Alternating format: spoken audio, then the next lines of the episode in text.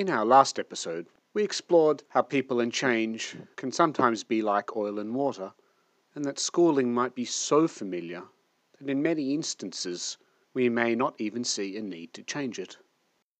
We also saw that just as in any organization, schooling usually has power dynamics at play. What will we find out today? Hi, I'm Richard. You don't know how tall I am, but isn't that where all great things start? This is Almost Everything Works.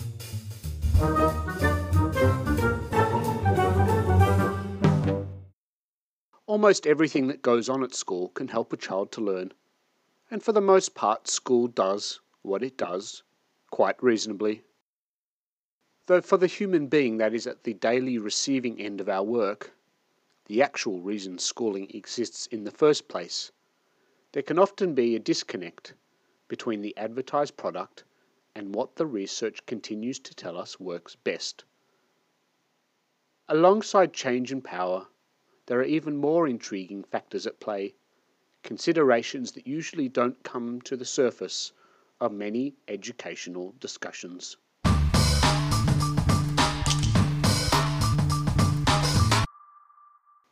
Better schooling can be hard to see. It's relatively easy to introduce a new numeracy program, test it, and see some small to moderate improvements. It's relatively easy to swap the timing of a schedule around and survey if people like it or not. But learning at its purest can often be challenging, demanding, and gradual, maybe frequently invisible, and in turn harder to assess.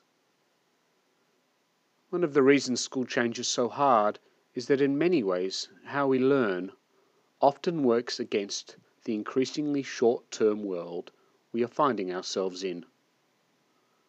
Learning, in many cases, just takes time. In a fast changing world, school offers something that is reliable and safe. School was there when we were younger it's there today, and it will likely be there tomorrow. In our minds, we know exactly what schooling is and what it does, and for as long as anyone can remember, it will be the same. The certainty of what schooling is and does offers a path through the essential phase of life.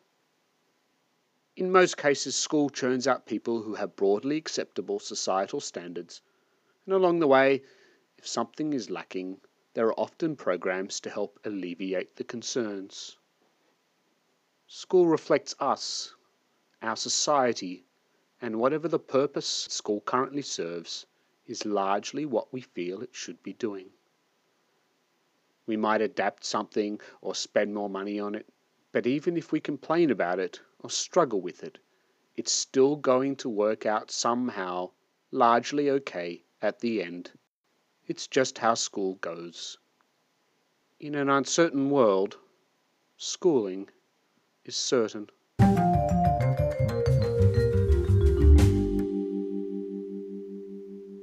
We opened with the musing that while school is in some ways broken, in some sense it's not broken enough. A logical follow up to this suggests that perhaps we should be breaking school more. I don't think there's a need for that. Schooling has enough things to do already without more pressure on it. Is it easier to go with the status quo and do nothing? Sure. Is it more difficult, more challenging, more demanding, and more meaningful to try something new, yet familiar and ridiculously, wondrously incredible? Absolutely. Let's go exploring.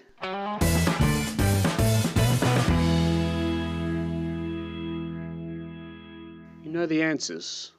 So here's a question. What works better? Multi-grade, multi-age classes or small group learning?